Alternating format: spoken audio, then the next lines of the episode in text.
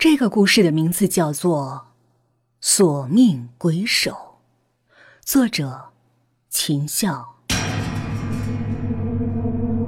那是什么？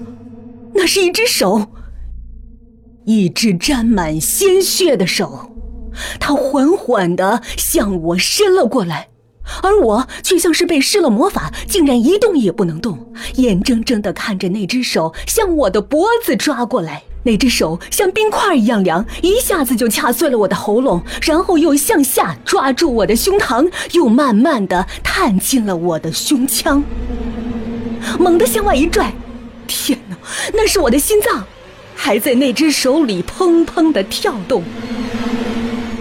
那只手猛地收紧，我眼看着我的心脏在那只手里像鸡蛋一样破碎四溅。秋意大叫了一声惊醒，刚才的那一幕仍然让他心惊肉跳。秋意擦了擦额头上的汗，下床走到了沙发前坐下。他打开台灯，可是灯却没有亮。他妈的，又停电了！秋意在心里骂了一句，随手拿起茶几上的中华烟，点燃，猛吸了一口，缓缓地吐出缭绕的烟雾。在尼古丁的作用下，秋意的情绪缓解了一些。已经深夜了，妻子魏兰还没有回来，秋意显然有些懊恼。不过这也不能怪妻子，做饭店生意的就是这样，只要店里还有客人就不能打烊。秋意开始后悔当初答应魏兰开这家饭店，因为自打饭店开张，魏兰就经常这样很晚才回家，有时甚至还整夜不归。不过话又说回来，妻子真的很能干，店里的巨细事务都料理得井井有条，生意自然要比别家红火许多。秋意看了看墙上的钟，已经午夜十二点多了，然而秋意却一点睡意也没有。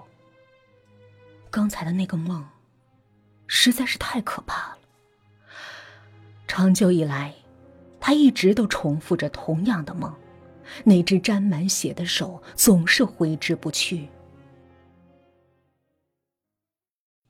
秋意拿起电话拨了号码。老婆，你怎么还不回来呀？店里还有什么人呢？留两个伙计在那儿，你快点回来吧，你不能总把我一个人留在家里啊！你还记得你家住在哪儿吗？秋意没好气的大声说着，电话那头传来魏兰娇媚的声音：你别生气嘛，老公，我让他们打扫完卫生就回来陪你。你饿了吧？我让厨房给你做点好吃的，给你带回去，你等我啊。秋意放下电话，想着妻子要回来了，让他感到一点安慰，还有一点兴奋。他已经忘记最后一次同妻子亲热是在什么时候了。秋意又从烟盒里抽出一支烟，对着了火，在烟雾中打发无聊的时间。秋意是真的很爱魏兰，回想几年前自己和魏兰恋爱的时候，自己还是个穷小子，为了能让魏兰将来能过上好日子，秋意很拼命地赚钱，甚至去干一些有违法律的事儿。他有个朋友在云南一带搞走私香烟的买卖，为了能挣到钱，秋意也就跟着去了。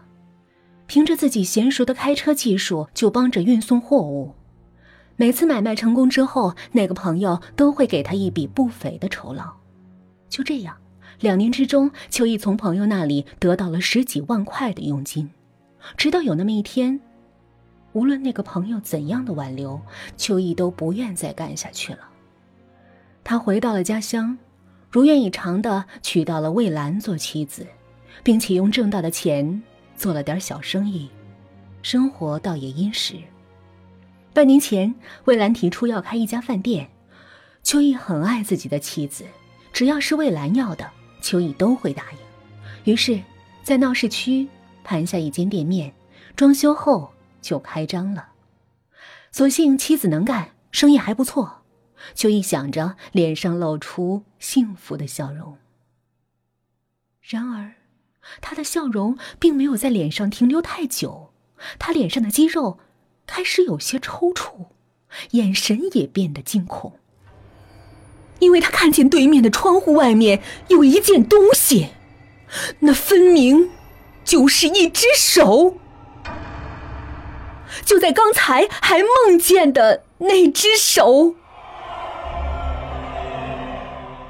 淡淡的月光透过薄薄的窗帘洒在室内的地板上，地面上留下了那只手的影子。那只手在窗户上抓着挠着，似乎想要抓破玻璃冲进来卡住秋意的脖子。地面上的影子也在一点一点地向秋意爬近，眼看着就要抓到他的脚了。秋意把身体努力地向后靠着，他想躲开那个占据自己梦境的手。他闭上眼睛，可恐惧却更加强烈。他睁开眼睛，那只手不见了。他仔细地看了看窗子，确信那里的确什么都没有。秋意缓缓地出了一口气，他抄起果盘上的一把水果刀，攥在手里，想借此缓解刚才的紧张恐惧情绪。他无意回了一下头，我的妈呀！秋一叫了一声，因为他看见那只手在身后的窗户外还在抓挠着。秋一腾地站起身，用刀指着窗外的手，而身体却不住地往后退。你你你已经死了，你你还来看什么？秋一因为恐惧而有些歇斯底里地大声咆哮着，我我, 我不怕你，我能弄死你一次，就能杀死你第二次。就就算你从坟墓里爬出来，我也能再把你给送回去。秋意像发了疯似的向门外奔了出去。我我要杀死你！我要杀死你！我要杀死你！你是人的时候我都不怕你，我还会怕做鬼的你吗？秋意在房子外面大声地叫嚷着：“你你出来！我我砍死你！”我打碎你的脑袋，我砍掉你的手，你出来，你出来啊！秋意歇斯底里的大叫着，然而屋外哪有半点人影。突然秋意感到有东西搭到了自己的肩膀，大惊失色的秋意回身就是一刀。秋意的叫声惊醒了左邻右舍的邻居们，有几个胆子大的邻居大哥出来看个究竟，见秋意挥舞着小刀疯疯癫癫的大吵大闹，却不见跟谁，这让邻居们摸不着头脑。于是有个和秋意平常交情不错的邻居走过来，想问问到底出了什么事儿。可万万没想到，秋意竟然把刀刺向了自己。所幸他只是胡乱的一刺，并没刺中要害，血从那个人的大臂流了出来。那人用手捂着伤口向后退去，一边用手点指着秋意：“你，你疯了你啊！”此时的秋意似乎根本听不到别人在说什么，他眼睛死死地盯着那个邻居的沾满鲜血的手。刚才还吵吵嚷嚷的秋意一下子又变得惊恐万状，他扔掉刀子，一步步地向墙边靠过去。他把身体紧紧地靠在墙上，脸侧到一边，可是眼睛仍然盯着邻居那只手，嘴里还念叨着：“你死了，你死了，我, 我杀死你了。”正在这时，秋意的妻子魏兰回来了，看见家门口围了好些人，就怀疑是出了什么事儿。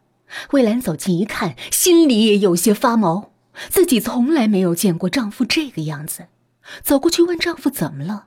秋意一脸的惊恐与茫然，神志已有些不清，只是一个劲儿的叨咕：“你死了，你死了，我我杀死你了。”周围的邻居也不知是怎么一回事儿，也说不出个所以然。